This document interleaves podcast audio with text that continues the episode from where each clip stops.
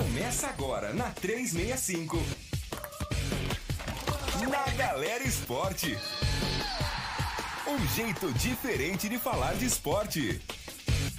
Agora, 7 horas em ponto. Uma ótima noite para você ligadinho aqui na 365 em rádio365.com.br, arroba rádio 365 oficial lá no Facebook, arroba Rádio 365 Oficial também no YouTube. Estamos com a nossa live já on air e já aguardando a sua pergunta, a sua participação junto com a gente aqui no futebol, na Rádio 365, no programa Na Galera Esporte. Para começar bem demais, bora lá saber quem está com a gente. Dá uma boa noite aí para os nossos coleguinhas. Um meu boa noite a ele que está em casa, diz que ia tomar um banho, colocar a sua samba canção e as suas pantufinhas para ficar fofinho para falar no Na Galera Esporte. Meu boa noite a você, Christian Rafael. Tudo bem, Cris? Ah, uma ótima noite, Douglas Vale. Ótima noite para todo mundo ligado no Cadê Na Galera Chris? Esporte.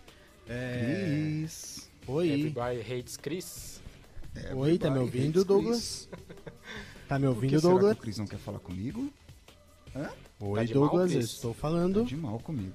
Bom, vamos Eu lá então, né? Falar aqui com o nosso Daniel Ribeiro, que está hoje está tirou os chinelinhos, tirou o chinelaço e hoje vem bater esse papo junto com a gente aqui no Na Galera Esporte. Tudo bem, Daniel? Seja bem-vindo mais uma vez ao Na Galera Esporte. Muito obrigado. Boa noite, Douglas. Boa noite, Cris. Boa noite, Mamute. Boa noite, ouvinte da Rádio 365. É muito bom estar de volta novamente. Estagiário is back para trocar ideia com vocês aqui hoje. Estagiários back. Ah, gostei dessa, hein? Gostei dessa. Bom, será que eles já estão, os coleguinhas já estão junto com a gente aqui? Olha, vamos lá, hein? Ô, Cris! Oi! Ué, rapaz, eu não tô. Oi, boa noite! Nossa, ô Douglas, você fez pro Cris, cara. Sei lá, cara. Agora eu fiquei preocupado, hein? Não, Cris, você tá falando, ele tá mandando mensagem aqui nas nossas nos nossos canais internos, mas eu não consigo ouvi-lo. Cadê você? Oi, oi, boa noite. Fala aí, Cris. Boa noite. Oi, boa noite. Não, nada. Fala, garoto. Estou falando. Solta essa voz. tá, tá falando? Estou falando. Você está falando? Sim, senhor. Mas por que que não está aqui on air? Fala aí de novo. Vai falando que eu vou testando tudo aqui. Oi, boa noite para você ligado no Na Galera Esporte. Ah, ah Cris, Nossa. danadinho. E agora eu tô me ouvindo muito. Tá te ouvindo, tá se ouvindo muito? Tô. Então tá, então vamos fazer o seguinte, eu vou de novo começar a apresentação desse programa aqui, porque o senhor estava com preguiça de falar conosco, e eu Não dizia que o senhor estava, hoje já tinha tomado um banho, tá em home office, já tinha colocado a samba canção, as suas pantufinhas, está no é. ar condicionado para começar o programa de hoje. Tudo bem, Cris? Tudo jóia, Douglas Vale, Daniel Ribeiro, Vando Mamute, que daqui a pouquinho entra com a gente aí também. E eu tô, na verdade, de chinelo, shorts e camiseta só pra não ficar pagando peitinho pra vocês aqui na live. então tá certo. E já que você falou do nosso Evandro Mamute, Mamutinho, tá tudo bem com você? Mamute tá virando artista, você viu, rapaz? Mandou hoje lá uma, um vídeo, aquela é. coisa, stories, aquela coisa. Tudo bem, Muito Mamutinho? Estiloso. Muito é estiloso. O nosso, é o nosso 16 toneladas, é o nosso Burt Spencer Sorocabana. Tudo bem, Mamute? Fala aí, Douglas Vale. Estão me escutando? Estão me escutando? Tô te escutando, mas parece que você tá meio down, rapaz. O que tá acontecendo com você? Tá meio longe. Ah, cara, é... essa quinta-feira é uma quinta-feira muito diferenciada. A gente fica num astral bem astrado, entendeu? Então, a gente vem astral bem aí. Deixar um abraço para todo mundo aí, um ótimo programa que hoje vai ser sensacional, hein? Vai ser um programa de gênio hoje. Vai, vai, a gente vai bater um papo com o gênio hoje e para começar bem demais, né? Obviamente que a gente sempre tem que deixar destacado aqui os nossos, o, nossos ouvintes, nossos canais de participação. Você que quer participar junto com a gente, mandar a sua pergunta. Hoje a gente vai bater um papo muito legal com o técnico Geninho. Ele que já dirigiu aí quase que uh, uh, todos os grandes clubes brasileiros e ainda já trabalhou fora do Brasil, vai bater um papo muito legal com a gente, vai falar um pouquinho sobre carreira, vai falar um pouquinho sobre o futebol brasileiro, sobre planos para o futuro e muito mais. Tudo isso já já. Enquanto isso, você que está acompanhando aí na live na Galera Esporte lá no facebook.com/barra rádio 365 oficial, faz o seguinte: já manda, quer fazer uma pergunta pro Geninho. Geninho foi o seu, foi técnico do seu clube, então você pode fazer, é, deixar o seu comentário por lá na live é, no Facebook aqui do Na Galera. E também tem, obviamente, aquela enquete marota por lá. O técnico Geninho já dirigiu o seu clube de coração? Responde pra gente lá no Na Galera, arroba Na Galera Esporte e também no arroba Rádio 365 oficial no Facebook. Ó, rapaziada, como a gente já tá tudo certinho, tudo no jeito aqui, a gente já vai começar assim, ó. Entrevista. A nossa entrevista de hoje. Opa! Agora sim. A nossa entrevista de hoje, como eu disse, é com o técnico Geninho. Ele que já dirigiu clubes aí é, em todo o Brasil, já trabalhou fora também. E é um prazer muito grande. Eu digo isso porque realmente é muito legal a gente poder bater um papo com quem entende realmente de futebol, entende um pouco mais de futebol e enxerga o futebol de uma maneira diferente. Professor Geninho, uma ótima noite para o senhor. Seja bem-vindo ao Na Galera Esporte e muito obrigado por ter aceitado este convite, esse desafio para bater um papo com a gente aqui no Na Galera Esporte pela Rádio 365. Então, boa noite. Quem agradece sou eu, o convite da 365, para poder participar e bater um papo com vocês. Então é com muito prazer que estou aqui. Professor, já vou começar mandando, uh, perguntando para o senhor. É, hoje o senhor está é, é, analisando aí propostas, está descansando, obviamente todo mundo é, tendo, mantendo este distanciamento social, esse momento que está tão complicado para o nosso país, para o mundo inteiro, mas principalmente para o nosso país. Eu queria saber do senhor como, qual que é o sentimento para uma pessoa como o senhor, que é realmente é, sempre muito ativo, né? Está trabalhando, está treinando, está em contato com um atleta e tudo mais, e a gente ter que manter esse distanciamento social, muitas vezes ter que ficar em casa, trabalhar em casa, traçar é, é, estratégias e tudo mais. Como é que está sendo esse momento mais complicado para o senhor, hein, professor Geninho? Ah, não é fácil, né? É difícil porque você muda completamente a tua rotina, uma rotina que vem de anos e anos. E como você disse, é uma atividade muito dinâmica, né? Você trabalha ao ar livre, você viaja em direto, aquela o estresse do jogo, o estresse do treinamento, o contato do dia a dia com pessoas, né? E de repente você se vê como a maioria dos brasileiros confinados tendo que se cuidar, porque nós estamos passando realmente um momento difícil, um momento de crescimento dentro da, da pandemia, que exige de todos nós muito juízo, né? e isso te obriga a um confinamento que, para quem estava acostumado com um ritmo de trabalho, como é trabalhar dentro do futebol, é, traz uma situação completamente inusitada difícil. Às vezes você fica aí querendo, ah, eu vou largar tudo isso e vou sair, mas aí o anjo vai na tua orelha, ó, sossega um pouco, e a gente está tá esperando esse momento passar um pouco para, se Deus quiser, logo voltar à atividade, aquela correria que é o futebol. Tá certo. Professor, a gente vai, eu vou explicar um pouquinho a dinâmica aqui do programa. A gente tem quatro participantes e a gente tem também a pergunta que pode ir surgindo ao longo da entrevista, a pergunta do ouvinte também, é, do fã do futebol que está acompanhando na Galera Esporte. E no final, a gente tem um companheiro muito especial, que é o nosso comentarista, José Augusto Simões, e ele também tem um questionamento para o senhor é, durante o nosso programa. Então, obviamente, tudo a gente vai ter essa dinâmica e a gente vai passar por todos os companheiros aqui da bancada para poder bater um papo com o senhor. Daniel Ribeiro, sua pergunta aqui para o técnico Geninho. Boa noite, Geninho, tudo bem? Prazer Boa estar noite, conversando. Daniel. Prazer é meu. Prazer estar conversando com o senhor. O senhor tem uma passagem, duas passagens na Arábia. Queria que o senhor comentasse um pouco é, sobre a evolução do futebol da Arábia, porque muitos jogadores é, e técnicos, inclusive, estão saindo daqui do Brasil e indo para a Arábia para tentar, né, claro que conquistar o seu poder financeiro, mas também queria que o senhor avaliasse é, como que é essa, está a evolução do futebol da Arábia. Olha, eu tive na Arábia a primeira vez há bastante tempo atrás, né? há mais de 10 anos, 15 anos atrás, a minha primeira passagem talvez na Arábia, no Shabab Clube, em Riad. É uma passagem muito vitoriosa. Eu fui talvez um dos poucos, se não o único, um dos únicos treinadores brasileiros a conseguir a tríplice coroa dentro da, da, da, da Arábia Saudita. Eu ganhei a, a Copa da Confederação, a Copa do Príncipe, a Copa do Rei, que, que valeria aqui se fazer um regional, Copa do Brasil e Campeonato Brasileiro. E, mas era um, um, um futebol ainda um pouco complicado. Né? Ah, o futebol da Arábia Saudita ainda não tinha é, um reconhecimento total ou uma aceitação total por parte da FIFA. É, era um, um, pouco ainda desligado de tudo que se fazia no resto do mundo. Tá? Mas era um futebol já de boa qualidade. Muitos brasileiros eu tive lá, tava muita, a minha final foi contra o, o, o quem treinava o Hilal era o Oscar, né, o zagueiro que foi de São Paulo da seleção. Tinha outros brasileiros trabalhando lá. Paquetá já tinha passado por lá com muito sucesso. E tinha muitos franceses, muitos ingleses, jugoslavos. Muita gente já frequentava a Arábia Saudita. E, e o futebol veio evoluindo.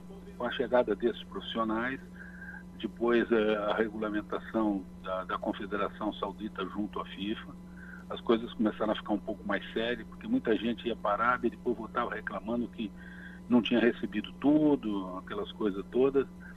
E a partir do momento que houve uma regulamentação junto à FIFA, as coisas ficaram mais sérias, melhores para se trabalhar. Como eu disse, o convívio com treinadores estrangeiros e aí com contato mais direto com equipes fora da Arábia Saudita fez o futebol saudita crescer. E hoje apresenta o futebol na minha. Eu tive lá depois de, de, de, de muito tempo, depois da minha primeira passagem para a segunda, acho que deu oito anos, eu já peguei um futebol completamente diferente as equipes organizadas, as equipes com CTs, a equipe com comissão técnica montada, com um trabalho bem mais profissional do que eu peguei a primeira vez. Eu tive a segunda vez no Arle, em Jeddah, uma grande equipe de futebol saudita também. E eu já vi um crescimento muito grande da minha primeira passagem para a segunda passagem. Era outro futebol, era outro futebol em termos de organização, em termos de profissionalismo dos próprios jogadores, eles levavam mais a sério as coisas, levavam mais a sério as suas obrigações. Então o futebol vinha evoluindo bastante. Tá? Tenho alguns amigos que estão trabalhando lá agora e dizem que essa evolução continuou e que hoje está muito bom trabalhar na Arábia Saudita. Eu acho que hoje o, o futebol no mundo árabe, eu, eu, falei da Saudia porque foi onde eu passei, uhum. mas tem futebol muito praticado muito bem ali no Catar, você tem ali Síria, você tem Egito, com, com, seleções fortes, seleções fortes e times fortes que disputam a Copa Asiática, a Copa Árabe, tá? e algumas delas chegam até a disputar o Mundial de Clubes, né? Disputam ali entre eles e uma delas é classificada para o Mundial de Clubes. Então houve uma evolução muito grande. Eu acho que hoje, hoje, em termos financeiro, a Arábia não está tão atraente como já foi né? porque com o tempo o árabe foi vendo que ele estava pagando muito, né? muito acima Sim. daquilo que, que, que, se praticava, principalmente em termos de, de brasileiro. Uhum. Mas ainda é, é, altamente interessante, né? ainda se paga valores interessantíssimos, né? mas em termos de, de, de condição técnica, a Arábia evoluiu muito para melhor. Tá certo. Ó, junto com a gente aqui, a Vera Lúcia mandando boa noite aí pro Geninho. O William Vasques. O William Vasques é, é aqui torcedor do Atlético de Bilbao e tá falando assim: Geninho, saudades da torcida do São Bento. Espanhola brava e apaixonada pelo Bentão. Esse é o nosso William Vasques, é, é, ouvinte aqui na Galera Esporte, mandando também a saudação aí pro técnico Geninho. Ah, ah, Geninho, nós temos também o nosso Evandro Mamute. Mamute, sua pergunta aí pro técnico Geninho. Ah, é um prazer poder falar com o Geninho, hein? Geninho, grande abraço para você. Olha, se tivesse, ó, eu, se eu, eu tivesse na forma física, eu, daquele time do Havaí ali no meio de campo, viu, Geninho? Ó, porque aqui jogava bastante, viu? Ah, Ó. Mamute. 10 e faixa, Mamute. Mamute, é... eu, Douglas. Geninho, você, histórico, um trabalho fenomenal na sua carreira fez muito, é, trabalhou em grandes clubes. Aquele seu trabalho do Atlético Paranaense foi sensacional, você foi campeão brasileiro, foi incrível, aquele timaço. O que eu te pergunto é, você que treinou nos anos 90, nos 2000, você sente que tem muita diferença é, não só os jogadores, mas a questão dos clubes, tudo, o futebol dos anos 90, dos anos 2000 é diferente do de hoje. Uma boa noite para você, Geninha. Boa noite, é muito prazer falar contigo. Primeiro, um abraço ao torcedor do São Bento. Eu tenho um carinho realmente muito grande pelo São Bento e pela torcida do São Bento. Uhum. Eu convivi com essa torcida, eu era jogador na época, goleiro, né? Eu convivi com essa torcida durante quatro anos. Tinha um respeito muito grande dessa torcida, um carinho muito grande dele. E fui até homenageado, uma vez que fui lá com, com o Havaí jogar contra o São Bento e fui homenageado com, com uma placa, fui escolhido pela torcida, o melhor goleiro da história do São Bento, e isso marca demais né, a vida da gente. Então, um carinho muito grande. E um abraço a todos os torcedores do São Bento e pessoal de Sorocaba. O William Vasques é o, o, o, Você conhece aqui Sorocaba, conhece a Vila Hortência. O William Vasques é o presidente da Vila Hortência que mandou esse recado. um abraço a ele, tá? um abraço carinhoso a ele. Olha, eu acho que realmente houve uma mudança muito grande do futebol do, anos 90 para cá. Tá? Como tudo, a evolução. Né? A evolução. É... Nós nos focamos muito em, que se faz lá fora. Tá?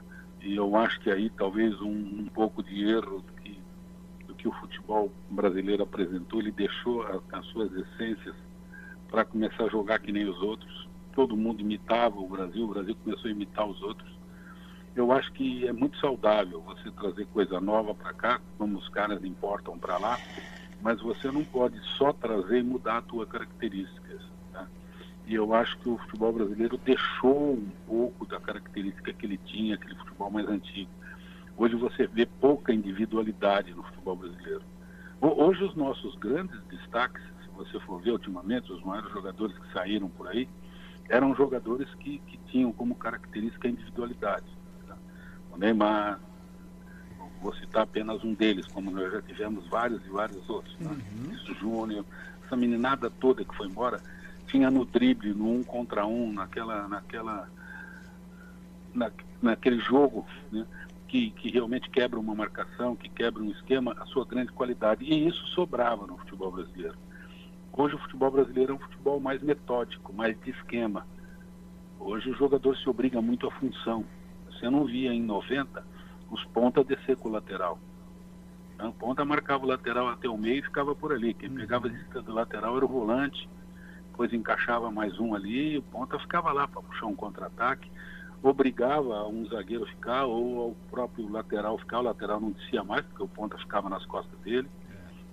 Mas tudo é evolução tudo evolução. Acho que tivemos uma evolução em termos de, de, de tática muito grande, em alguns, valores, em alguns setores é, bastante positivos. Eu acho que a saída de bola foi uma mudança altamente positiva dentro do futebol, parou a ligação direta, parou o chutão.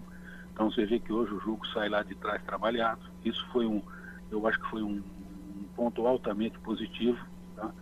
Eu acho que os treinamentos, tivemos alguns treinamentos com uma evolução bastante grande para que você praticasse algumas movimentações e alguns fundamentos de maneira é, mais adequada àquilo que você ia para o jogo. Isso também é uma, acho que foi uma maneira positiva. Eu acho que o que nós deveríamos é adaptar isso às nossas origens. Né? Continuar com aquele futebol agressivo que o Brasil sempre teve e que intimidava os nossos adversários. Hoje você vê os times eh, estrangeiros jogando assim. Você vê o próprio, o próprio futebol inglês, que era um futebol metódico, só de bola levantada, o futebol inglês hoje é um futebol rápido, embaixo e com velocidade, com drible. E eu acho que eles, eles levaram para lá o que nós tínhamos de bom. Tá? Não levaram tudo para lá. Né? Ah, e nós trouxemos de lá praticamente tudo, só que em vez de nós adaptarmos aquilo que eles tinham ao nosso estilo, ao nosso futebol, nós ficamos praticamente com só aquilo que eles tinham. Tá? Parece que agora estão começando a ver isso aí, estamos tentando mudar, a gente está vendo algum jogador com um pouco mais de liberdade, mas hoje em dia o jogador é mais de cumprir esquema, cumprir função do que aquele futebol mais solto, aquele futebol mais espetáculo, que era um futebol mais bonito de se ver, né? Tinha mais gol. A partida era 5 a 3 4 a 2 5 a 4 saíam muito mais gols do que esse monte de 0 a 0 1 a 0 2 a 1 que a gente vê hoje. É verdade, é verdade. Bom, Francisco de Assis está mandando boa noite, Geninho, boa noite, galera. William Vasques, então, já falou aqui do São Bento.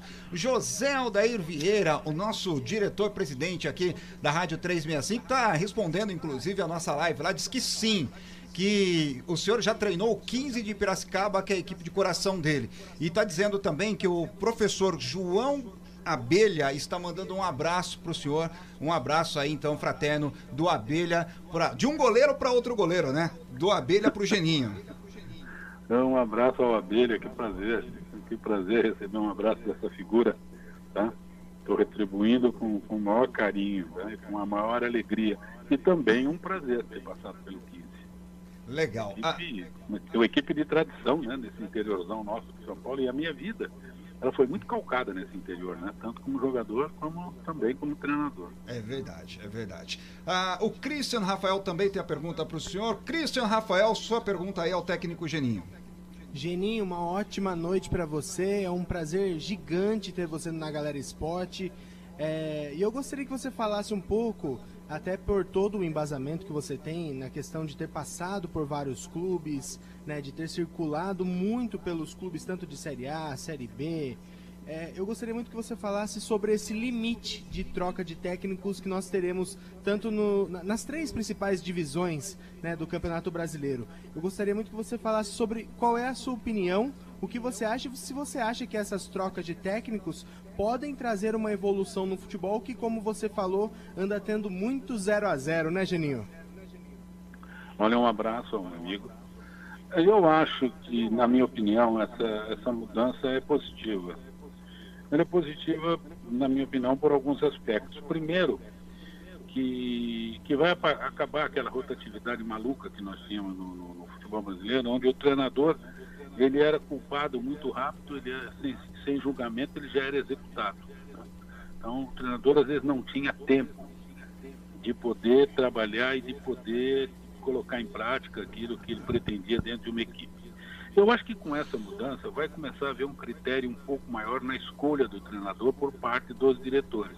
Ele sabe que ele tem que começar com um e só tem uma possibilidade de troca. Né?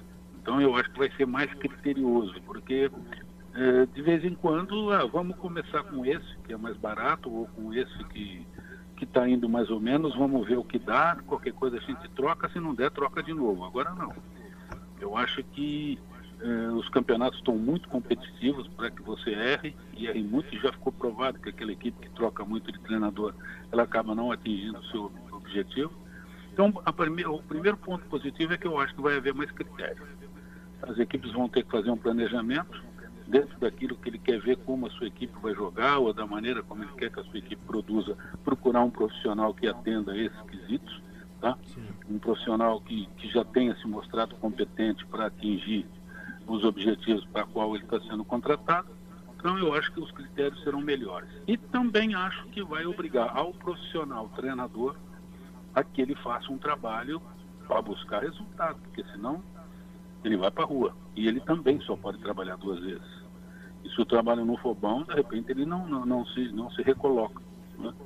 E aquele que começar a sair e não confirmar o trabalho vai ficando daqui a pouco à margem eh, do, do, do, do, mercado. Então, eu acho que os treinadores, eles talvez tenham mais tempo a trabalhar, mas também terão uma obrigatoriedade de mostrar serviço, de demonstrar a qualidade que tem dentro da escolha para que, que foram feitos.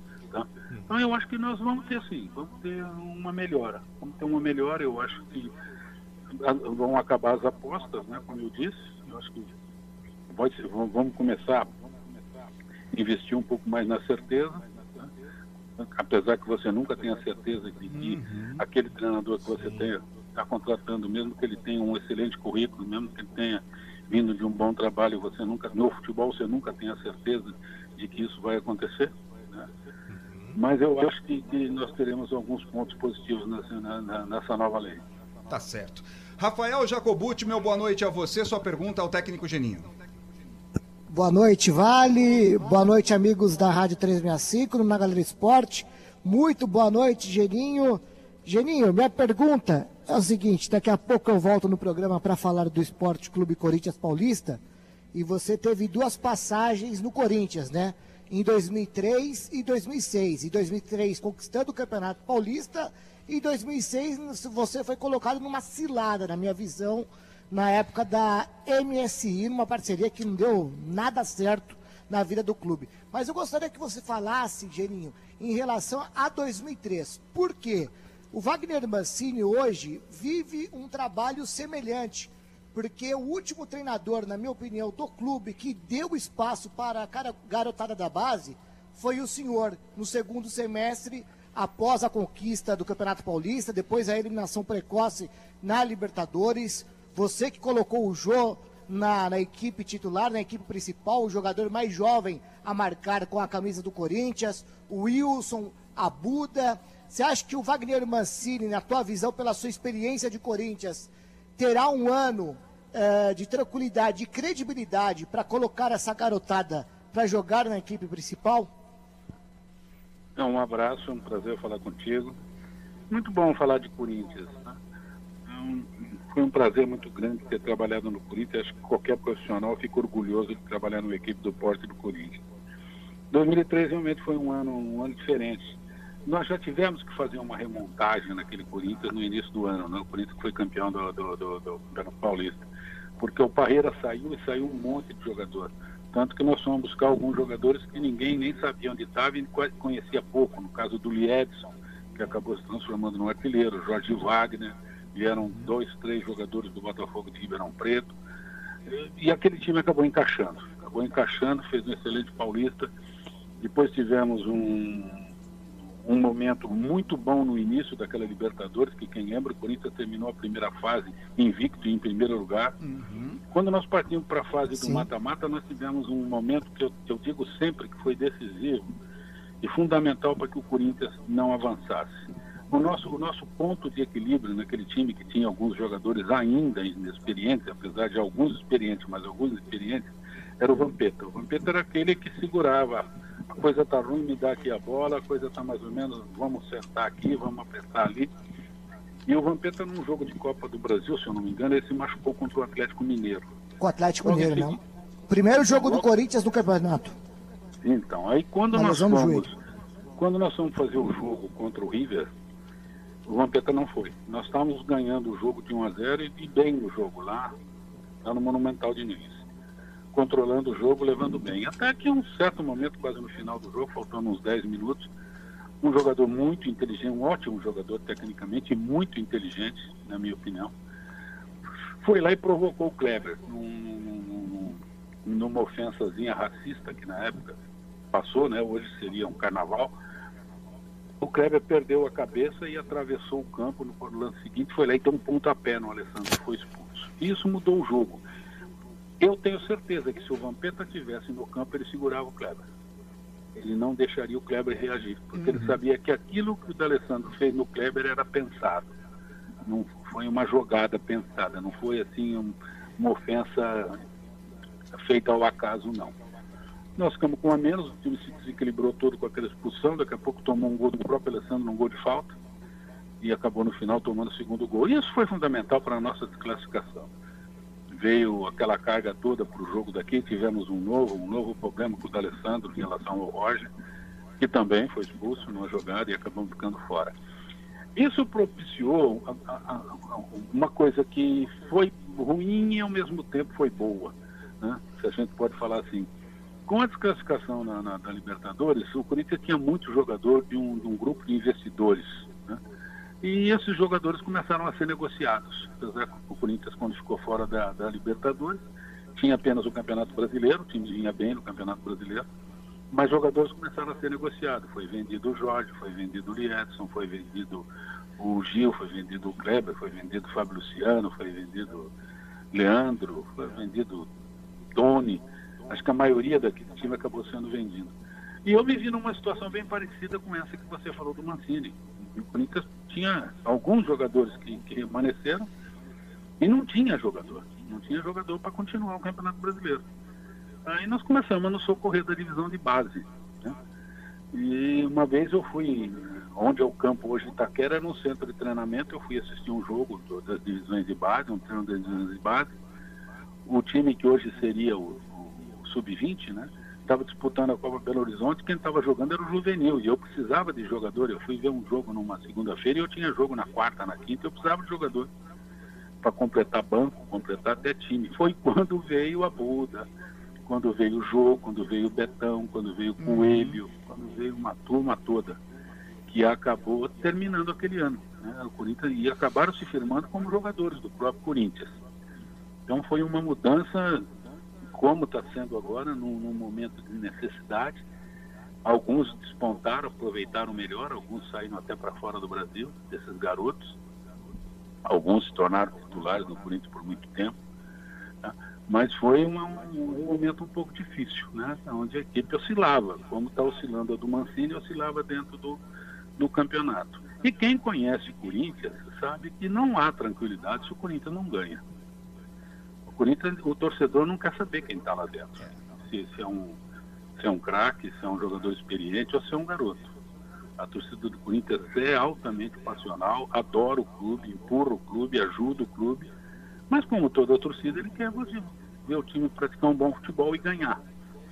Então, se os resultados não acompanharem, a vida do Mancini não vai ser uma vida muito tranquila no Corinthians, não.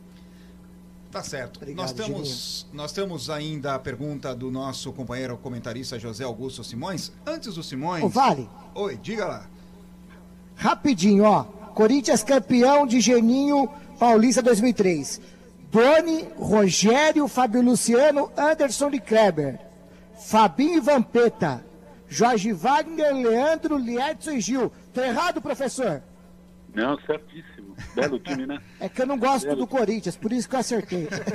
esse, esse time fez um campeonato paulista fabuloso, surpreendendo muita gente. Ninguém acreditava que esse time ia rodar. É. Esse time encaixou Meteu quatro no Palmeiras na semifinal, no primeiro tempo. É, é, matou Palmeiras e depois foi campeão em cima do São Paulo, mas assim, passando bem. Semifinal e final não deu susto. É um time que, que engatou e jogava um futebol maravilhoso. Tá certo. Mas, é, é... mas Jacobucci, se contenha se contenha. é, é, a gente, a gente, obviamente, a gente tenta é, é, seguir cronometrando mais ou menos aqui o que é, obviamente, a gente acordado com a assessoria de imprensa dos nossos entrevistados, porque a gente sabe que todo mundo tem aquele tempo que, que consegue bater um papo com a gente. Mas quando a gente tem é, é, um treinador do gabarito do Geninho, não tem como. Todo mundo quer perguntar, todo mundo quer questionar. Geninho, nós temos a pergunta então do José Augusto Simões, mas antes do Simões, é, me permita um, um, um, mais um dedinho de prosa com o senhor. Em relação, eu queria saber a opinião do senhor em relação a essa importação de treinadores que o Brasil vem vivendo hoje. Nos anos 90, o senhor, é, é, em 92, o senhor esteve à frente do Santos, foi é, é, treinador do Santos, aquele difícil time do Santos, tinham muitos bons nomes, mas era uma época muito difícil, quase não tinha nem gramado na Vila Belmiro para se disputar uma partida de futebol, essa que é a verdade. Mas, enfim, é, o senhor treinou é, a equipe lá. De lá para cá, o que a gente que eu me lembre, pouquíssimos treinadores estrangeiros estiveram trabalhando no Brasil. Eu acho que Dario Pereira foi um dos poucos. Depois nós tivemos Daniel Passarella no próprio Esporte Clube Corinthians Paulista e por aí segue pouquíssimos treinadores. Hoje, de aproximadamente 10, 12 anos para cá, é, nós tivemos essa invasão do treinador é, é, é, internacional, europeu, melhor dizendo, no, em território brasileiro. Obviamente que isso não é uma, uma carga negativa. Mas aquilo que os treinadores estão fazendo hoje, e principalmente os europeus estão fazendo hoje, nós vimos acontecer, por exemplo, com o Geninho, com o próprio técnico Vanderlei Luxemburgo e com outros treinadores, que é esse futebol mais envolvente e futebol para cima. Esta é a nata do futebol brasileiro. Eu queria saber a sua opinião em relação a isso, esta é, importação do, do futebol europeu, principalmente em território nacional. É, é uma coisa que, que acabou, está virando um pouco mais moda um pouco mais recentemente, né? A gente não pode reclamar, eu sou uma pessoa, por exemplo, que não posso reclamar, porque eu acabei, quando eu comecei lá, depois da minha primeira passagem no Santos, fazendo a mão inversa, né? Eu fui trabalhar em Portugal, no Vitória de Guimarães. Né? Hoje está se trazendo português para cá, eu fui para lá e muitos brasileiros também foram trabalhar em Portugal. Marinho Pérez, é, Paulo Tuori, né, Otto Glória, tinha uma turma que invadia Portugal, né? E agora eles estão vindo para cá. Tá? É, eu acho que tudo, tudo, tudo, tudo teve a sua sequência natural. Eh, De primeiro começaram a vir jogadores estrangeiros, a maioria aqui da Sul América, né? Argentinos, uruguaios, chilenos, essa turma toda. Nós começando pelas equipes do Sul. Quem começou isso foi Grêmio e Inter, depois acabou se alastrando. É, custo às vezes um pouco mais baixo do que ganhavam lá, traziam para cá bons jogadores que acabaram indo bem. Isso começou a abrir porta, a princípio, para treinador eh, sul-americano, como você disse, veio Passarela, nós tivemos outros, outros, outros treinadores assim. E, de repente, abriu-se um leque para que alguém oferecesse um treinador português, no caso, o Jesus, que chegou aqui fez um trabalho excepcional. Pegou uma equipe muito boa, muito bem montada, com jogadores de excelente qualidade, mas soube se aproveitar disso. Sim. Mérito dele. Ele pegou, impôs o seu trabalho, a sua maneira de jogar, o grupo assimilou, fez aquela campanha, e eu acho que isso abriu portas tá? para que outros treinadores viessem. Para que outros treinadores viessem. Tá? Um período que, de repente, todo mundo começou a achar que o futebol brasileiro já não estava jogando mais, eu acho que aquele, aquela eliminatória né, na última Copa acabou trazendo um malefício muito grande para a gente, né? Uhum. achando que o futebol brasileiro acabou ali, e, e isso vai em cima daquela primeira pergunta. Eu acho que acabou ali porque nós paramos de jogar o nosso futebol. O dia que o Brasil, e o Brasil só vai voltar a ganhar outra Copa se voltar a jogar um pouco o futebol raiz. Quando eu digo futebol raiz, é aquele futebol envolvente, futebol para frente, futebol onde a, a genialidade do brasileiro, onde a individualidade do atacante brasileiro fazia diferença. Sim. Tá? Eu acho que você pode até imitar o europeu do meio para trás, mas do meio para frente o europeu tem que te imitar, porque nós temos muita qualidade do meio para frente se você não cercear o garoto. Tá? Hoje você pega um garoto na divisão de base, ele já é treinado, como eu disse, para correr atrás do lateral. Não é treinado a fazer um contra um. É, Hoje até os pontas começaram a jogar invertido, né? Então, em vez de ir para o fundo, fazendo aquele drible para o fundo que consagrou vários e vários jogadores brasileiros, está todo mundo cortando para dentro para bater, é estilo Robin, né, da seleção da Holanda. Então, eu acho que, que uma coisa natural que viesse o estrangeiro. Eu, eu não sou contra que venha estrangeiro, não, mas que venha estrangeiro de qualidade, que venha aqui trazer alguma coisa diferente, que venha aqui trazer alguma coisa onde nós podemos imitar, porque eu acho que não é vergonha você imitar uma coisa boa. Sim. Tá? Então, eu, nós temos muitos treinadores brasileiros de altíssima qualidade. Tá? E o que se reclama aqui é que a facilidade que o estrangeiro tem para entrar aqui, o brasileiro não tem para entrar lá fora. Exato. Tá? Porque lá fora eles exigem um credenciamento que ainda não é reconhecido pela UEFA. Né? Há, há até um protecionismo muito grande em relação a isso. Agora está se aceitando a Pro com um treinador que já trabalhou três, cinco anos na Série A, aí você pode trabalhar em alguns lugares. Mas havia um protecionismo muito grande para que o brasileiro vá trabalhar lá fora. Por isso que o brasileiro trabalha. Na Ásia toda só tem brasileiro e ganhando. Você vai no, no mundo árabe, o brasileiro está jogando contra português, ele está jogando contra alemão, ele está jogando contra inglês. Invariavelmente os campeões são brasileiros. E isso pela, pela Ásia quase toda. Mas na Europa em si, o brasileiro tem um, uma dificuldade muito grande de entrar. Muito grande de entrar porque ele não tem o quesito que exigem para que ele trabalhe lá. E, e aqui no Brasil, como tudo, no Brasil as coisas são mais facilitadas. Não tenho nada contra nenhum treinador estrangeiro, não. Desde que venham, mostrem qualidade e desde que sejam tratados aqui como o brasileiro é? Ele não pode vir aqui ser tratado diferente, ou por vocês da imprensa, ou pela torcida, ou pela diretoria. Né? Da mesma maneira que um treinador brasileiro é cobrado, ele também tem que ser. Ele tem que dançar a música que se dança aqui. Não sou contra, não. Né? Tá, Eu, eu sou a favor que venham bons profissionais. tá certo. Professor, pra gente encerrar aqui a pergunta do nosso comentarista José Augusto Simões. Fala, Simões. Boa noite, Geninho. Um grande prazer estar falando com você novamente. Zé Augusto Simões, comentarista aqui da 365. A última oportunidade que a gente teve de estar junto foi no Rio de Janeiro, há muitos anos atrás, quando você, técnico do Botafogo, depois de uma vitória contra o Vasco no Maracanã, foi fazer o programa Zé Carlos Araújo. E eu tive o prazer de dividir esse programa com você, com o Zé Carlos Araújo e com o Gerson. Tenho duas perguntas para fazer para você, meu amigo. A primeira diz respeito a quando você era técnico do Corinthians em 2003, e foi a primeira vez na minha vida que eu vi um técnico, logo após uma derrota, Foi uma derrota cachapante por 6 a 1 do Corinthians para o Juventude. Foi a primeira vez que eu vi um técnico praticamente pedir demissão logo após o término da partida na imprensa, né? O repórter perguntou para você as perspectivas do Corinthians para os próximos jogos e você disse em alto e bom som que precisaria saber se de fato você ainda seria técnico do Corinthians, né? E você acabou saindo naquele momento. Então a minha pergunta é, aquela decisão, aquela declaração foi no calor do, do término da partida, depois da derrota, né? De cabeça quente, ou se já era algo que você já vinha pensando por problemas internos, por alguma coisa que tenha acontecido, né? Porque muito se aventou naquele momento que os jogadores praticamente né, não jogaram como deveriam ter jogado, justamente para poder derrubá-lo, né? Isso foi dito muito no, na, naquela época, em 2003. Então, essa é a primeira pergunta. E a segunda pergunta é a seguinte: você foi técnico por muitos anos, né? E ainda é, mas foi técnico por muitos anos e passou por muitos clubes do Brasil.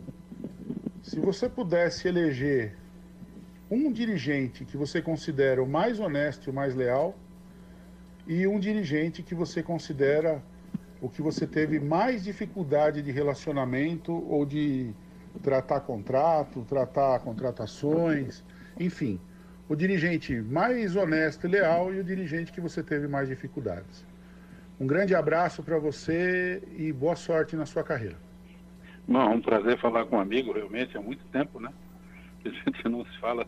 Essa minha passagem pelo Botafogo já faz algum tempo.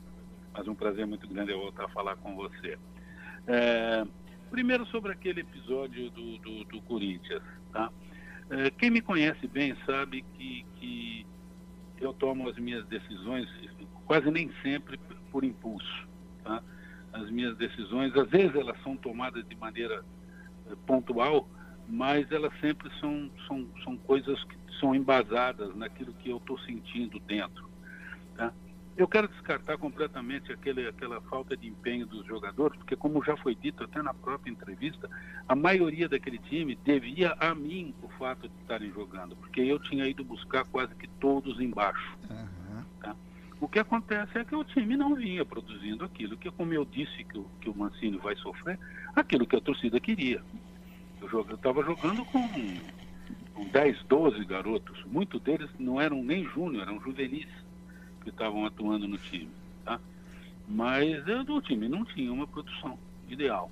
O que eu achei, e eu penso isso até hoje, é que um treinador de um time do tamanho do Corinthians, quando você toma um 6 a 1 tá, de um time, sem desmerecer o Juventude, que é uma equipe que eu tenho um carinho muito grande, eu joguei no Juventude durante dois anos, fui treinador do Juventude duas vezes, adoro o Juventude e o pessoal de Caxias, mas você não pode perder para um time do patamar do Juventude, um time como o Corinthians, com a camisa do Corinthians, aquilo que o Corinthians uh, representa, de 6 a 0. E eu acho que o treinador é o responsável pelo time. Eu nunca transferi nenhum resultado meu para jogador, nem para diretor ou qualquer coisa que o valha. O time é meu, a responsabilidade é minha, é minha. Tá? Os jogadores executam aquilo que eu planejo, às vezes executam bem, às vezes executam mal. Mas eu acho que o comandante tem que trazer para si a responsabilidade do erro. E eu achei que não cabia para mim, naquele momento, eh, ficar. Como é que eu ia explicar 6 a 1 Ia ser muito complicado. Ia ser muito complicado. Eu não, não me sentia no momento eh, que eu ia aceitar aquele resultado, como não aceitei, né? Aquele resultado de uma maneira normal. Não é normal um treinador tomar seis. Não é normal um treinador tomar seis nunca. Uhum. Agora, um, um, treinador do Corinthians perder de seis é, para um time, como eu disse, sem respeito ao Juventude, mas de porte menor, como Juventude, na minha opinião, era inadmissível. Por isso que eu perdi de seis. Mas eu tomo esses tipos de decisões. Eu saí do Santos em 2001 é, mas aí sim, havia uma pressão muito grande. Nós tínhamos perdido aquela semifinal para o Corinthians, aquela que, daquele gol no, no, nos, nos acréscimos, falaram que tinha o ponto ou não tinha o ponto. Gol do Ricardinho. Aquilo, trou é, aquilo trouxe uma pressão muito grande para um time que também estava sendo remontado. Porque quem lembra daquele time de 2001 do Santos, via que naquele time já jogava Paulo Almeida, já jogava Léo, já jogava Elano, já jogava Renato, que foi a base daquele time que depois, em 2002, estourou na mão do Leão e acabou ganhando tudo, dois, três anos seguidos. Naquele time não tinha Diego, não tinha Robinho e não tinha Alex. O resto, todo mundo já estava lá, uhum. tá, naquele time. Mas havia uma pressão muito grande, muito grande em relação ao trabalho. Eu estava, para quem lembra, naquela época, eu estava dividindo a liderança em sete rodadas do Campeonato Brasileiro que havia se iniciado. Eu estava invicto a sete partidas, Sim. acho que quatro vitórias e três empates. E eu pedi demissão ganhando de 3 a 1, do, de, coincidentemente, do próprio Juventude na Vila. E eu cheguei diferente daquele daquele dia onde o repórter chegou em mim, quase no final do jogo, que você fala, eu falei, não, eu estou fora, não sou mais treinador, eu acabei pedindo a demissão no ar. Uhum. Eu comentei no banco com o meu preparador físico, meu auxiliar, quando da volta, começou uns 10 minutos, nós estávamos ganhando o jogo de 2 a 0, a torcida enchendo o saco, eu falei para ele, olha, terminando esse jogo eu estou fora. Acabou o jogo, eu cheguei, procurei o presidente Marcelo Teixeira, surpreendi todo mundo, porque como é que um cara que é líder invicto pede demissão? E eu pedi demissão. Eu sou assim, eu sou assim, não, não, não, não sei ser de outra maneira, tá? tá em relação a diretor, eu não tive problema praticamente com diretor nenhum. Sobre aquele que, com quem eu não me dei ou que eu tive algum problema, eu vou ficar te devendo. Porque nesses meus 30 anos de treinador, eu tive, tive quase 20 de jogador e 30 de treinador, tem muito tempo de bola, né? Eu não posso te dizer um cara com quem eu tive problema, com quem eu briguei. Eu sou um cara muito. Quem me conhece sabe que eu sou um cara muito fácil. Você vê, eu, durante esse tempo todo eu nunca tive procurador e nem empresário. Eu sempre fiz os meus contratos, eu sempre tratei e destratei. Nunca saí brigado com nenhum clube, nunca tive muito problema com clube nenhum. Tá? Passei, mas eu tive alguns, não vou citar apenas um, mas alguns diretores que eu acho que foram diretores que na hora do vamos ver tiveram juntos. Tiveram juntos, tá? Uhum. Alguns daqueles diretores que você fala, pô, esse esse segurou minha peteca. Esse é. Tá? e no que não, às vezes não é muito, muito fácil disso acontecer. Um deles hoje é prefeito de Belo Horizonte, Alexandre Calil. Alexandre Calil. Quando da minha saída do, do Atlético para o Corinthians, o Calil virou uma fera, me chamou de tudo para ele, eu, eu, era talvez a última pessoa na face da Terra. Eu entendi o posicionamento dele, porque eu tinha pego um time do Atlético também cheio de garotos e cheguei às finais do Campeonato Brasileiro. Eu já tinha me apalavrado com ele em termos de uma, de uma renovação e depois acabei aceitando um convite do Corinthians. Eu tinha um sonho de treinar o Corinthians e eu não podia deixar aquele cavalo passar. O Calil não entendeu bem isso e acabou se manifestando. Depois conversamos, voltamos a ter amizade mas ele foi um dos, dos, grandes diretores que eu tive. Um dos grandes diretores que eu tive na minha, na minha vida foi o Calil. Tá? Me dei muito bem na minha passagem pelo Santos, três anos de Santos com Marcelo Teixeira. Tá? A pessoa que sempre me deu carta branca para trabalhar, sempre me, me apoiou em tudo. Tá? Eu trabalhei no Goiás com Raimundo Queiroz, nós fizemos uma classificação do Goiás, para quem lembra, terceiro lugar dentro de um campeonato brasileiro, com uma classificação direta para a fase de grupo da Libertadores. Foi um, um presidente também de, de altíssimo nível, sempre esteve comigo em todas as situações. E mais recentemente tive, teve um presidente com quem eu me dou muito bem, acabei me tornando amigo dele. Tivemos dois acessos, que é o Francisco Batistotti no Havaí. Eu podia falar de muita gente, tá? podia falar de muita gente, porque não foi, não foi o meu presidente, foi o meu diretor e eu tinha um relacionamento muito bom com o Andrés no Corinthians. Mas é. esse não foi meu diretor. Né? Ele circulava naquela época turbulada da MSI ali. Eu não, eu, eu não tenho aquele diretor que eu posso falar com quem eu não me relacionei muito bem, não. Alguns tiveram atitudes de diretor que realmente me surpreenderam e me deixaram fortalecido em alguns momentos da minha, da minha carreira. Tá certo. Eu, eu podia falar de outros, peço até desculpa para alguns que são meus amigos e que de repente eu deixei pelo meio do caminho aí, depois de tanto, tanto time que eu joguei, né? Então, algum ficou para trás. tá certo, professor. Nós conversamos então com Eugênio Machado Souto, o Geninho Geninho, que está com 72, é isso, professor? Já, tom, 72. já tomou a vacina, professor? Já está A, vacinado? pri- a- a primeira dose. Estou aqui aquecendo para tomar a segunda. Tá certo, é isso aí. Muito, muito obrigado. A gente só pode realmente agradecer demais a sua participação aqui na 365 no Na Galera Esporte. Já reforço o convite para que o senhor eh, volte outras vezes e que, quem sabe a gente possa também eh, ter esse contato mais próximo com o senhor em breve. E, e sucesso aí na sua carreira, muito, muito sucesso na sua carreira. O senhor veio, veio falando aí do Santos de 2001. Eu, como um Santista apaixonado, lembro bem, lembro muito bem de toda aquela situação, de toda aquela passagem no Santos de 2001 e realmente comecei a, a- a trazer, puxar um pouco na memória aquelas situações. Realmente um prazer muito grande poder ter batido esse papo com o senhor e os microfones do Na Galera Esporte estão abertos sempre à sua participação por aqui, viu, professor? Ah, sou eu que agradeço. Agradeço realmente de coração o convite. Muito bom falar com vocês, tá? É muito bom falar de futebol, né? Eu gosto muito de falar de futebol, é minha vida, gosto de falar. Então, é um prazer muito, muito grande ter participado. E outras oportunidades poderemos continuar essa conversa. Com certeza. E, obviamente, se o senhor quiser depois rever este programa, a- reacompanhar esse programa, ah, ele vai estar disponível também lá no Spotify, nas nossas plataformas e também lá no, no Facebook, vai estar à disposição na íntegra para o senhor acompanhar um pouquinho, conhecer um pouquinho mais também do Na Galera Esporte. A gente não pode deixar de agradecer, professor, a Tudo Comunicação e também a Daina, além do nosso Rafael Jacobucci, que produziu a entrevista, que produziu, eh, que facilitou todo esse caminho junto com a gente. Então, um abraço aí a Daina e todo o pessoal lá da Tudo Comunicação. Geninho, mais uma vez, nosso melhor, muito obrigado. Uma santa e feliz Páscoa para o senhor e para toda a família por aí. E, obviamente, sucesso aí na sua carreira. A gente eh, não vê a hora de poder ver o senhor mais uma vez comandando os clubes aí eh, nas quatro linhas no futebol brasileiro ou, quem sabe, no futebol mundial.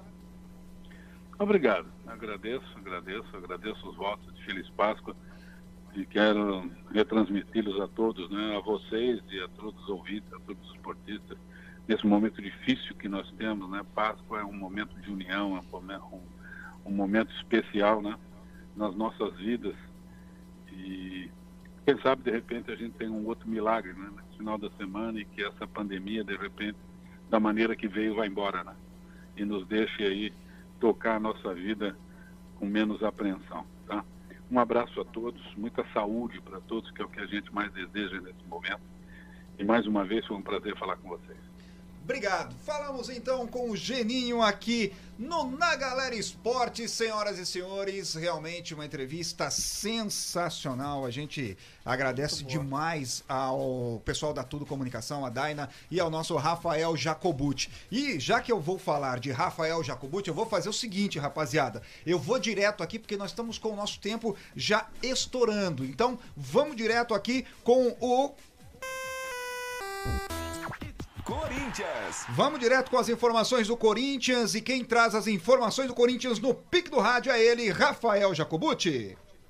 Ah, muito boa noite novamente, Douglas Vale, amigos da Rádio 365, no Na Galera Esporte, falando do Esporte Clube Corinthians Paulista, que na quinta-feira, pelo menos na parte da tarde, fez um treino somente físico, comandado pelo preparador Flávio de Oliveira. Mas as informações que tomaram conta eh, da equipe de Parque São Jorge foi a reunião do presidente Duílio Monteiro Alves junto com os dirigentes da principal torcida organizada do clube Gaviões da Fiel, para saber sobre a situação financeira do clube, sobre a dívida que o Corinthians tem, no qual o déficit do ano passado da gestão André Sanches superou a casa dos 100 milhões de reais, sobre a expectativa de contratações na equipe, sobre o trabalho na categoria de base, portanto, participou da reunião, além do, do presidente do Ídio Monteiro Alves, o gerente de futebol Alessandro e o diretor da categoria de base, o Alex, que foi campeão da Libertadores com o time do Corinthians.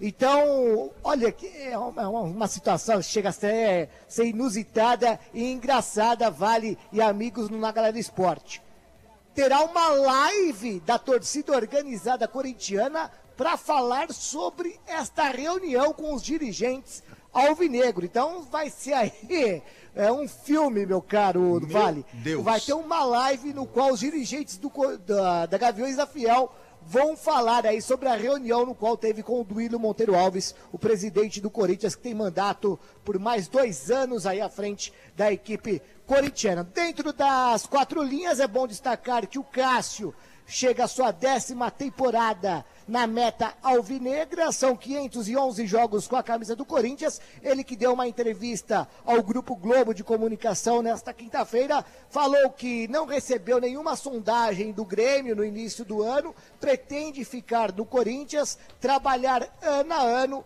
e é óbvio, ser o maior goleiro que vestiu de fato o manto alvinegro na meta de Parque São Jorge. Outro detalhe que o contrato dele vai até o final de 2022 e sequer iniciou conversas para a renovação de contrato com o clube do Corinthians. Vale! Tá certo, este Rafael Jacobucci falando do Corinthians. Jacó, vou emendar direto aqui, sem respirar, hein, Jacó? Palmeiras. E o Verdão, hein, Jaco? Como está? Como estão as coisas do Palmeiras? A Sociedade Esportiva Palmeiras, que teve a reapresentação de boa parte do seu elenco principal nesta quinta-feira na Academia de Futebol. Alain Imperiur, Lucas Lima, Felipe Melo, Wesley, Gabriel Verão, que faz um trabalho de transição física, pensando já na decisão da Recopa Sul-Americana contra o Defensa e Justiça na Argentina no dia 7 de abril, primeiro jogo desta final. E teve o retorno também de Abel Ferreira, que já comandou a equipe, já fez o seu primeiro trabalho tático na academia de futebol. A grande baixa fica por conta de Gabriel Menino para jogar esse primeiro confronto. Ele que torceu o ligamento aí do joelho direito. Ele deve ficar aí um bom tempo afastado da equipe palestrina, não deve jogar o primeiro confronto, mas o Palmeiras, para enfrentar o Defensa e Justiça, deve a campo com Everton, Marcos Rocha na direita, a zaga formada com Alain Imperiur e Gustavo Gomes e Matiazinha na esquerda, no meio-campo, Felipe Melo, Danilo ou Patrick de Paula, e na frente, aquele quarteto ou trio que deu certo na Libertadores e também na Copa do Brasil, com Rafael Veiga, Wesley, Rony e Luiz Adriano. Este é o Palmeiras que já pensa na Recopa Sul-Americana para carimbar mais um título em 2021. Vale! Valeu, grande abraço a você, Rafael Jacobucci. E já estamos aguardando o senhor na próxima segunda-feira, a partir das sete da noite, com Na Galera Esporte. Jacó, bom final de semana, uma santa e feliz Páscoa para você e para toda a família por aí, Jacó. Amém, para todos nós. Fala, Mamute! Fala! Fui. Fala, Mamute. Então, bora. Fala, garoto! Bora falar, Mamute, rapidinho, pique do rádio. Falamos rapidinho aí do Corinthians, que tem. Que, que a torcida do Corinthians deve promover essa live aí nos próximos dias para falar sobre essa, essa, essa situação, nessa né, reunião que teve com o presidente do Ilho e também do Palmeiras, que está se preparando aí para a Recopa Sul-Americana, meu caro Mamute. Pique do rádio. Olha só, deixar um abraço aí. Fala Jacobs, grande Jacobs, ó, rapidinho. É, o Corinthians tá uma bagunça. O Corinthians tem que ver, fazer uma reformulação aí, porque está uma bagunça total. Agora a torcida, é, torcida organizada entrando no meio. Olha, o Corinthians, se, esse ano vai ser difícil pro Corinthians, viu? Eu, se não cair e o Palmeiras já está se preparando porque tem um jogo na próxima quarta-feira contra o Defensa e Justiça. Os jogadores estão vindo, a baixa do Gabriel Menino é complicado. Mas o Palmeiras está se preparando bem com a volta do professor Abel Ferreira também. O Palmeiras vai vir com tudo para essa temporada. Tá certo. Este nosso é, é, Evandro Mamute trazendo, comentando aí a situação do Corinthians e também a situação do Palmeiras. Vamos direto aqui, vamos girando aqui e aí os nossos comentaristas vão falando um pouquinho sobre cada um dos times que vão passando por aqui. Agora é hora do. São Paulo. A tricolor paulista e quem traz as informações do São Paulo é ele, Douglas Araújo. O São Paulo trabalhou na manhã desta quinta-feira no CT da Barra Funda, ainda sem saber quando voltará a atuar. Com isso, o técnico Hernan Crespo deu atenção a duas situações de jogo que considera primordiais para o sucesso do time na temporada: a saída de bola e também o contra-ataque. Atividades que mais uma vez contaram com os reforços contratados pelo clube, um deles, inclusive, é apresentado de forma oficial. Trata-se do atacante Éder, que atuou no futebol italiano, inclusive vestiu a camisa da seleção italiana, marcando gols, e assim como o amigo Miranda estava no futebol chinês. O atacante de 34 anos fala deste retorno ao futebol do Brasil e se já conversou com o Crespo de qual forma deve ser aproveitado na equipe. Eu, nesses primeiros dias, a única conversa que eu tive com o Mister foi de preparação, no modo, Mister. como eu falei antes, de treinamento, de intensidade, conseguir chegar na minha parte física melhor o mais rápido possível. Não tivemos ainda essa conversa e esse modo da minha adaptação no time, mas eu acho que isso também passa em segunda parte, porque eu sempre acho que um único jogador em uma tática, um módulo, conta às vezes pouco, conta todo o grupo que fazendo determinadas coisas a equipe pode ter grande sucesso. Então, nesse momento, não tive nenhuma conversa com ele ainda sobre esse tipo de posicionamento ou tática ainda. Tá aí o Éder, reforço tricolor para a temporada. O time segue sua preparação mesmo sem saber quando voltará a campo, mas fora dele vive, claro, a expectativa do sorteio dos grupos da Copa Libertadores, onde pode cruzar aí com rivais como Grêmio e Santos que disputam a fase prévia à fase de grupos.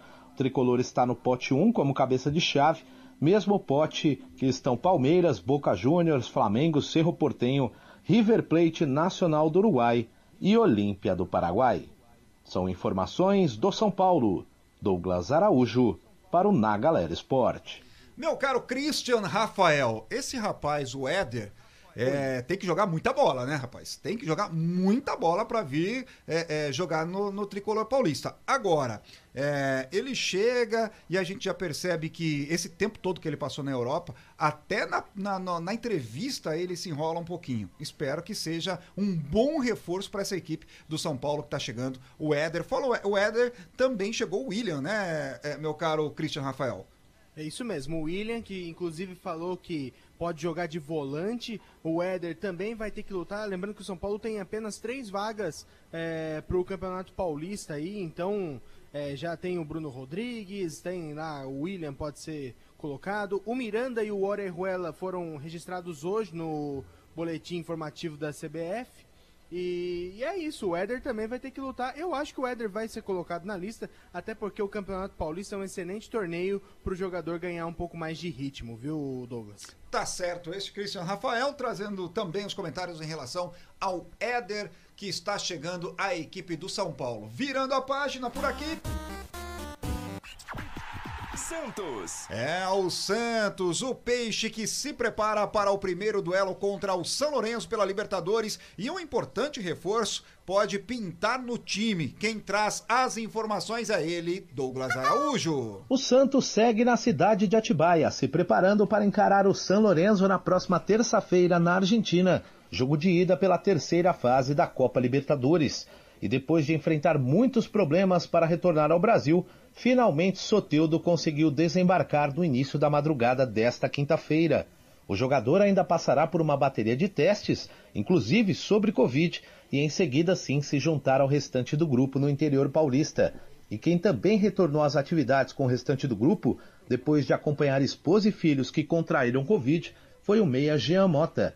O atleta que tempos atrás também foi infectado fala desta volta e do apoio recebido pelo clube. Estou muito feliz de estar voltando com a equipe, né? Tava com saudade de rever os amigos, né? Onde a gente passa maior tempo nosso trabalho com eles. Então fico muito feliz de estar voltando e, e também né, ter minha família 100% recuperada. O professor Ariel, inclusive, né, me chamou no WhatsApp, me mandou uma mensagem, fiquei até surpreso. Né? Geralmente os treinadores pedem para alguém, algum diretor, alguém, né, perguntar se está tudo bem. Ele se dispôs a me mandar mensagem, isso fiquei muito surpreso e muito feliz por isso. Eu continuei treinando na minha casa, claro que não é igual o, o treinamento aqui, mas eu tentei manter a forma da, da melhor maneira. Portanto, ouvimos o Jamota feliz com esta volta ao peixe e também por este contato com o técnico Ariel Roland. Santos que aos poucos, fora de campo, vai colocando a casa em ordem. A diretoria acertou as premiações e direitos de imagem referentes ao ano passado e diminuiu consideravelmente as pendências com o elenco. Ainda sem poder contratar por conta do transfer ban da FIFA, o Santos segue tentando negociar com o Achipato do Chile sobre o pagamento dos direitos federativos do Soteudo, que não aceitou um possível retorno ao antigo clube, já que não tem garantias que vai receber. Enfim, Enquanto Santos e a equipe chilena não entrarem em um acordo, o Santos seguirá sem poder contratar. São informações do Peixe. Douglas Araújo para o Na Galera Esporte. E aí, meu caro Daniel Ribeiro? Soteudo voltando. E foi uma novela este retorno do Soteudo para Santos, né? Para o Brasil, para poder se preparar aí, quem sabe entrar em campo contra o São Lourenço. Nada é garantido, porque ele ainda vai ter que fazer teste anti-Covid, cumprir aquela quarentena e tudo mais. Nada é garantido, mas pelo menos já está em solo brasileiro e pode voltar a treinar. E o Giamota, né? Que a torcida pega demais no pé do, do Giamota, mas o Giamota é aquele cara dos gols quase que impossíveis, né? Eu me lembro, quando eu ouço falar do Giamota, eu me lembro de alguns jogadores que tinham aqueles gols quase que impossíveis. O David, que jogou no Santos, jogou no Corinthians, no Cruzeiro, era um deles, né? Que fazia uns gols gol, a torcida, as torcidas adoravam pe pegar no pé dele, mas era aquele cara que fazia uns gols impossíveis. O né? Dodô era dos gols bonitos, mas também entrava nessa categoria aí, viu? É, é bem lembrado, viu? Não, a volta do Soteudo é muito importante para o Santos. É, o Jean Mota também é um reforço, digamos assim, é, já que o Santos está tentando se virar da melhor maneira possível, mas a, a, a, torcida e nem os outros clubes, a torcida dos outros clubes não podem duvidar da capacidade do Santos, tanto é que o Santos chegou na final da Libertadores ano passado e ninguém esperava, né? Tá certo. E aí, Cris? Esses retornos aí, a gente dando um pouquinho mais, comentando um pouquinho mais, obviamente, sobre esses dois clubes, que são os, os clubes que devem entrar em campo com mais brevidade, assim. E aí, a, o retorno do Soteudo e do Jean Mota, contestadíssimo pela torcida do Santos. Nunca critiquei. Não, dois excelentes jogadores que fazem falta ao elenco do Santos. O Soteudo mais ainda, é claro. Não sei se o Soteudo ainda vai ter condições de jogar já é, nessa primeira partida contra o São Lourenço, fora de casa. O importante é que lá na Vila Belmiro ele estará de volta. Então vamos fechar a casinha do Santos nesse primeiro jogo para conseguir garantir no, no segundo, na segunda partida. Agora, uma notícia, inclusive, que envolve um ex-Santista. O Grêmio anunciou agora há pouco que rescindiu o contrato do goleiro Vanderlei. E também divulgou a lista do Gauchão, a definitiva, sem o Everton, aquele que foi do São Paulo, hum. David Braz, que também foi do Santos, e, do Santos e Victor Ferraz. Né? Então são três jogadores aí que pareciam ser consolidados no elenco do Grêmio, saíram, é, aliás, não foram listados no gauchão e o Vanderlei está fora do Grêmio oficialmente. Ô Cris, é Puxa só vida, o, o David Braz está negociando Grêmio... com o Fluminense. É, o David ah. Braz realmente já estava, tinha essa negociação aí para voltar ao Rio de Janeiro. Diga lá, Mamute, chamou, falou. Mas como é que o Grêmio deixa um goleiro de porte internacional, esse goleiro holandês, embora, o Vanderlei? Nossa. É incrível. Ai, lá tava faltando, ele. né? É, é, tava faltando. Mas enfim, né? O Vanderlei ele tá, em, tá, tá numa negociação também é, com o Juventude. Pode ser que o Vanderlei pinte no Juventude nos próximos dias. Já foi, é, é, é já foi aí um sonho de consumo, vamos dizer assim, de alguns clubes aqui no, no, no em São Paulo, né? É, e pode ser que pinte aí nessa equipe do Juventude. Vamos ver. Agora, como disse mesmo o Mamute, né? O Grêmio abrir mão ah, de um goleiro. que caberia num time paulista, hein? Com certeza. É, aí, e, e, o São Paulo já foi um dos que sonharam com o Vanderlei, viu? Já andou sondando o Vanderlei em alguns momentos, inclusive quando vestia a camisa do Santos. O Vanderlei foi sondado pela equipe de São Paulo, mas preferiu ficar na Vila Belmiro naquele momento. E aí, na minha modestíssima opinião, houve ali uma trairagem é, na, na, na, com o Vanderlei, porque contrataram o Everson, né? Que hoje foi para o Atlético Mineiro, mas o, o, o São Paulo pediu a contratação do Everson e era aquele goleiro, o Everson, com todo o respeito ao profissional do futebol, mas é aquele goleiro chama gol. E aí tiraram o Vanderlei e, e, e, colocaram o Everson. E o Everson, depois de um tempo, uma briga com a diretoria, foi, saiu e deixou, o Vanderlei já tinha saído e deixou a vaga aberta lá. E aí pintaram, né? O João Paulo, o John, eh, enfim, essas jovens promessas aí na equipe do Santos. Mas, quem sabe, o tricolor paulista tá aí. De repente faz uma proposta boa, o Vanderlei é um bom goleiro ali para estar tá junto aí com esse elenco tricolor que sonha em conquistar um título depois de muitos e muitos anos, hein, Vai pro PSV. Time da Holanda, né? Ah, sim, é, e o São Paulo está em busca desses jogadores mesmo que não tem compromisso no mercado, que viriam praticamente a custo zero para o clube, e aí só haveria negociação de salário, né? Agora, não sei se o São Paulo vai atrás do Vanderlei, não. Eu acho que caberia, mas eu não sei. Não, é... nesse momento é difícil. Esse momento é muito difícil. É. Bom, enfim, pra gente encerrar aqui, eu vou. Eu pedi hoje pro nosso José Augusto Simões, obviamente, além da pergunta que ele mandou, que ele fez aqui pro nosso. pro Geninho, é, eu pedi um comentário para ele em relação a essa paralisação do futebol. Porque é inaceitável, inconcebível que um time de futebol possa treinar em seus domínios, no seu CT, é, no seu estado e não possa jogar no seu estado. Não consigo entender, até hoje eu ainda não consegui entender esta matemática. E aí eu pedi para o nosso José Augusto Simões é, deixar um comentário em relação a isso. Simões, agora é com você, Simões. Boa noite na Galera Esporte, boa noite Douglas Vale, todos os amigos que participam do programa. Boa noite a todas as nossas afiliadas, aos nossos queridos ouvintes espalhados pelo Brasil dando uma passadinha por aqui para falar um pouco a respeito dessa questão da paralisação do futebol. No meu modo de entender, a Federação Paulista deveria dar, ter dado o exemplo antes de ser exigida essa paralisação por parte das autoridades do Ministério Público. E vou dizer por quê.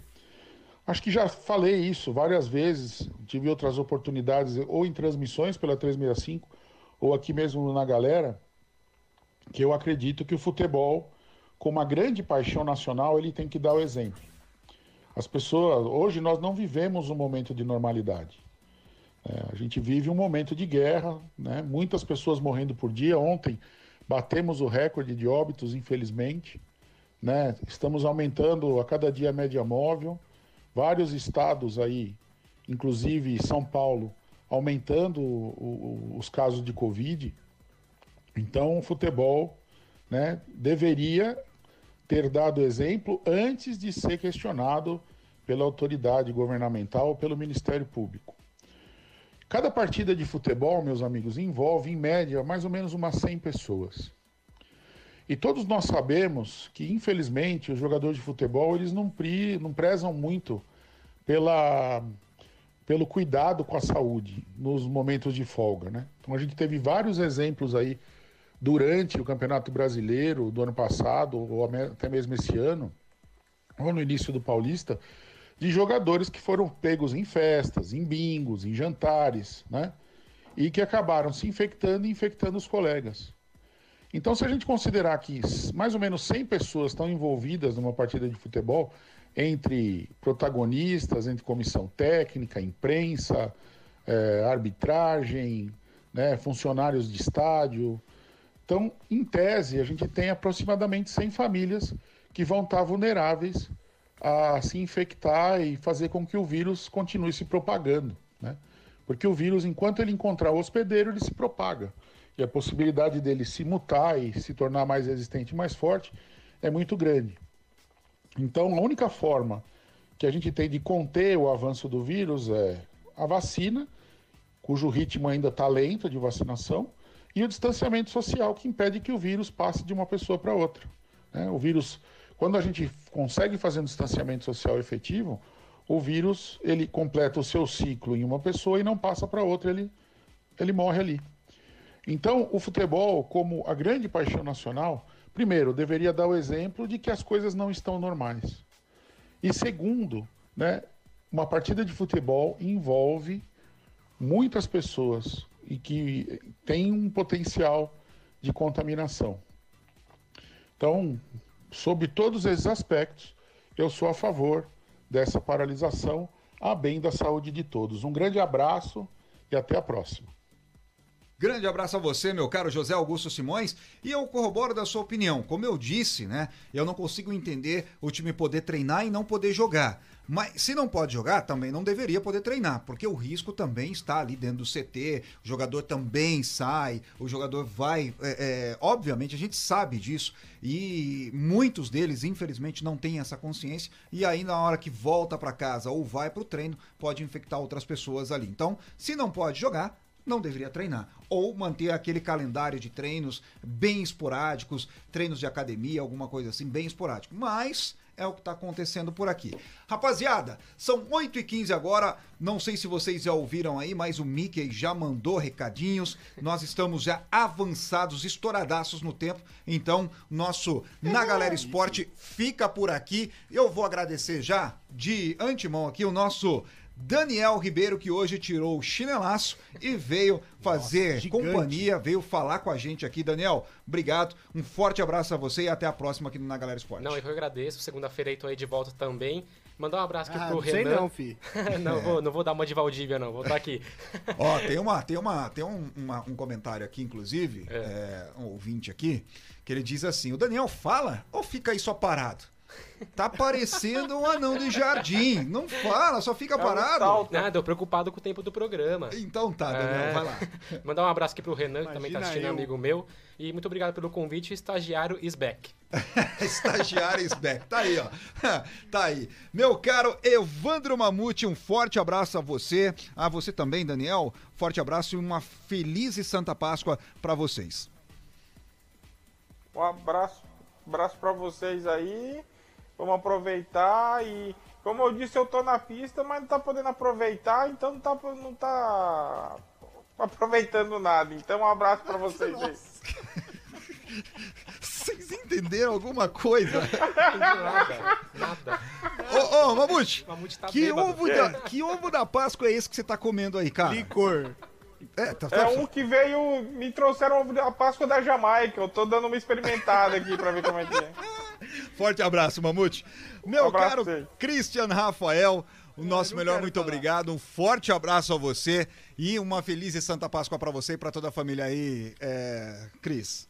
Para vocês também, para os nossos ouvintes. Muito bom estar com vocês essa noite. Entrevista excelente do Geninho, que a gente vai repercutir muito através das nossas redes sociais, no arroba na Galera Esporte. Siga a gente lá no Instagram, no Facebook e acompanhe a gente aí. E também no YouTube. Se você não se inscrever no nosso canal do YouTube, se inscreve lá, youtube.com.br na Galera Esporte. A gente coloca todas as entrevistas na íntegra lá para o pessoal ver. Então se inscreve no canal, ativa o sininho e compartilha aí o material do Na Galera Esporte. Um grande abraço a todo mundo, a vocês ouvintes. Também mandando um abraço para a Rádio Clube de Americana, Rádio Educadora de Piracicaba, Rádio Primeira FM de Itápolis, Difusora de Manaus e a Rural de Santarém, no Pará. Essa galera toda ligadinha na Rádio 365, rapaz. Tá Tchau. certo. Tchau. E. Como é que é? Everybody loves Chris. É, não é bem Loves, né? Mas tá tudo certo. Um grande abraço. Ah, a você que esteve com a gente durante todo esse programa, nosso melhor, muito obrigado. Uma feliz e santa Páscoa pra você e pra toda a sua família. Meu caro William Vasques, é, que participou junto com a gente. Muita gente participando por aqui também. A Vera Lúcia Moraes também esteve junto com a gente durante todo o programa. Enfim, a toda a galera que participou, o nosso melhor, muito obrigado e que você tenha uma Páscoa sensacional com toda a sua família. Lembrando sempre, eu e Daniel eh, eu e Daniel Ribeiro aqui nos estúdios da 365, mantendo o distanciamento social, com utilizando o álcool em gel a todo instante, pra gente também passar esse exemplo pra você que tá em casa e tá acompanhando na Galera Esporte. Se cuida, se puder, fique em casa, cuide dos seus e tenha uma ótima Páscoa. Vai ficar em, em casa? Se cuida e fica com a gente aqui na 365, a sua rádio de todos os dias. Ah, mas já acabou? Não esquenta não que logo logo tem mais. Toda segunda e quinta, às sete da noite, você ouve aqui na 365, na Galera Esporte. Até a próxima.